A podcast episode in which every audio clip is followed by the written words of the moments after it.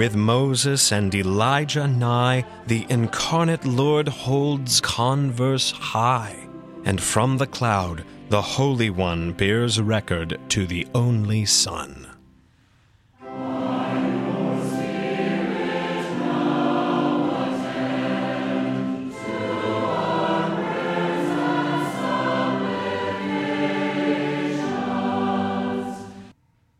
For our daily prayer, we use the order of morning prayer, found on page two thirty-five in the Lutheran Service Book, or page oh twenty-four in the middle section of Treasury of Daily Prayer.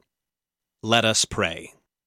O Lord, open my lips, and my mouth shall declare your praise. Glory be to the Father, and to the Son, and to the Holy Spirit, as it was in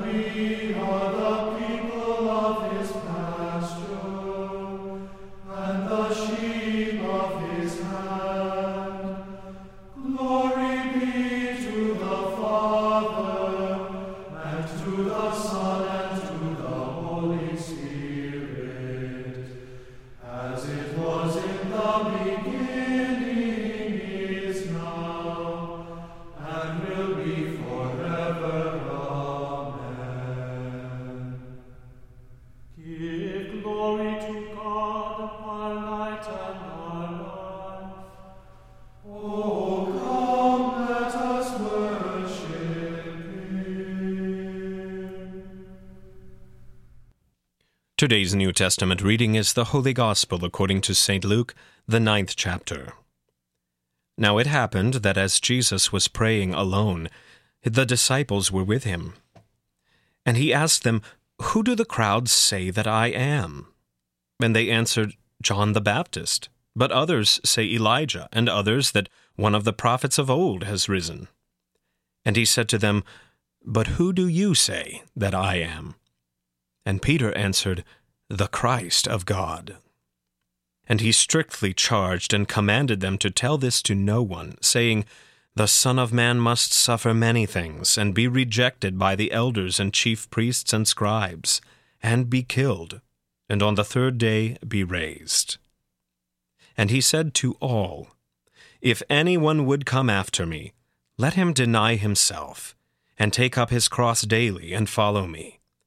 For whoever would save his life will lose it, but whoever loses his life for my sake will save it.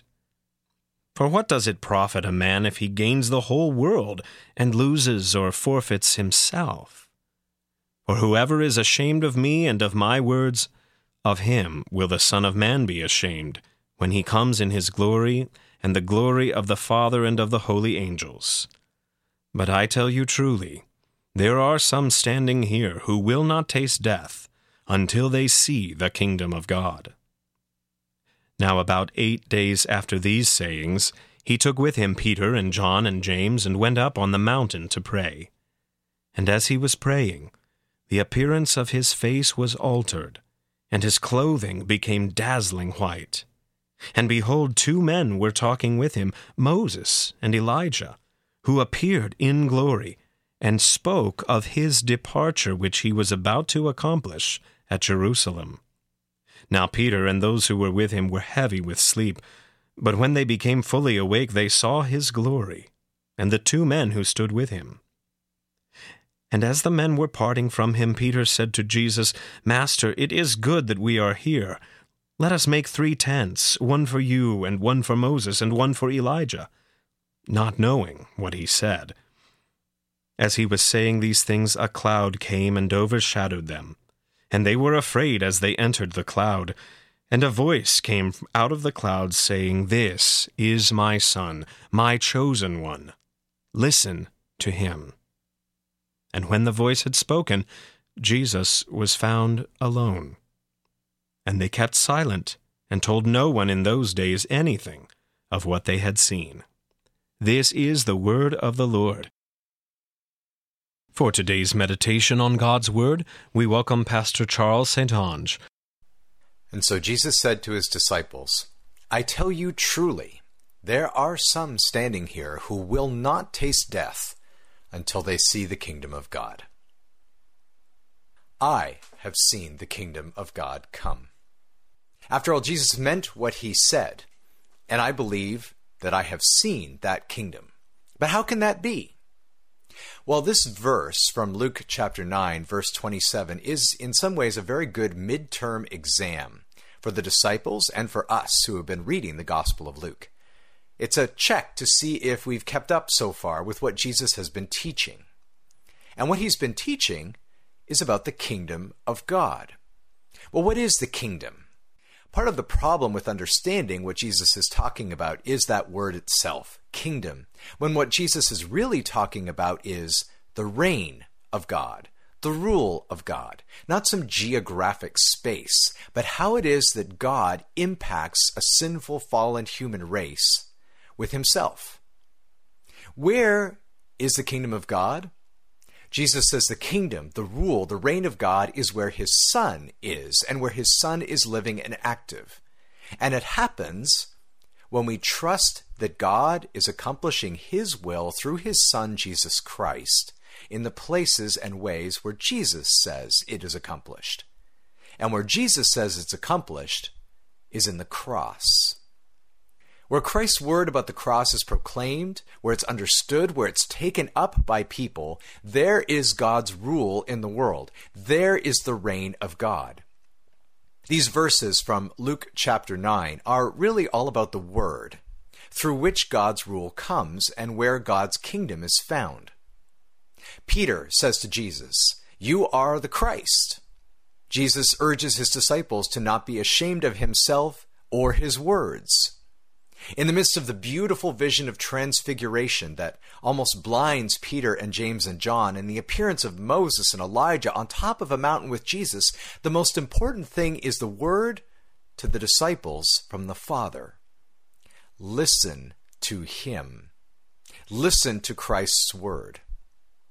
Listen to how it is that God's kingdom is coming, and how it is that I am reigning through this Son of mine, who is taking into himself the sins of the world and taking them to a cross. The reality is that when God's reign comes into our fallen world, the world, Satan, and the demons do everything they can to fight against it. They belittle it. They attack it. They even crucify it if they can. C S Lewis once compared the rule of God in the world to God landing his son behind enemy lines and defeating the enemy at his own game, in a rebellion against those who think they are in charge and who really run the kingdom. Christ shares a simple word with his disciples about the rule of God. It comes through a cross. It comes through suffering. We have a new resurrected life in Jesus, but that life is hidden from the world. What the world sees is pain. I have seen God's kingdom come. I've seen it come when the word of Christ is read and preached. I've seen it in people who have been washed and brought into the rule of God. I've seen it as people have gathered around a table set, even in the presence of our enemies, by God. I've also seen many who confess that they would never deny Jesus, that they would have stood by his cross. And yet when Christ shares his word, when he sets the table, they're nowhere to be found. Because the world wants God's rule, God's reign and kingdom to come in terror and power, in bright lights, in a Moses and Elijah standing on either side of Jesus on top of a mountain. The world and our sinful nature are not prepared for how God's rule truly comes, in the weakness of a spoken and poured and eaten word. We all want to stay on the mountain of transfiguration and say, surely this is God's kingdom. But God's kingdom is found where the cross is taken up and we follow our Jesus on the plain, because it's on the plain where Jesus is. I have seen old and young, English, French, Spanish, and Chinese speaking, rich and poor, white and black, and every color in between, gathering to treasure the transfigured and crucified and resurrected word. I have seen them take up the cross and follow after Jesus. And so I can say with true and pure confidence, I've seen God's kingdom come, even before I've tasted of physical death. In the name of Jesus Christ, amen. Let us pray. O God, in the glorious transfiguration of your beloved Son, you confirmed the mysteries of the faith by the testimony of Moses and Elijah. In the voice that came from the bright cloud, you wonderfully foreshowed our adoption by grace. Mercifully make us co-heirs with the King in his glory, and bring us to the fullness of our inheritance in heaven. Through the same Jesus Christ our Lord, who lives and reigns with you and the Holy Spirit, one God, now and forever. Amen. O Lord, our heavenly Father, almighty and everlasting God, you have safely brought us to the beginning of this day. Defend us in the same with your mighty power, and grant that this day we fall into no sin, neither run into any kind of danger, but that all our doings, being ordered by your governance, may be righteous in your sight. Through Jesus Christ, your Son, our Lord, who lives and reigns with you and the Holy Spirit, one God, now and forever. Amen. Taught by our Lord and trusting his promises, we are bold to pray. Our Father, who art in heaven, hallowed be thy name. Thy kingdom come, thy will be done, on earth as it is in heaven.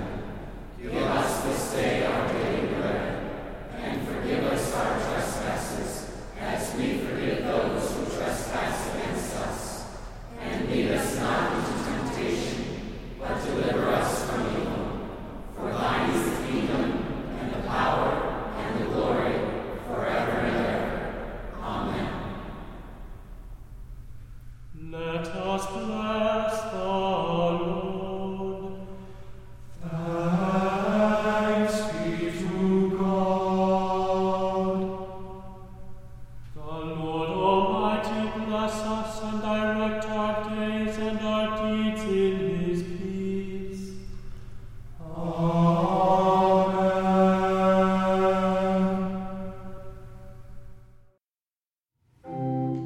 Thank you for joining us for morning prayer.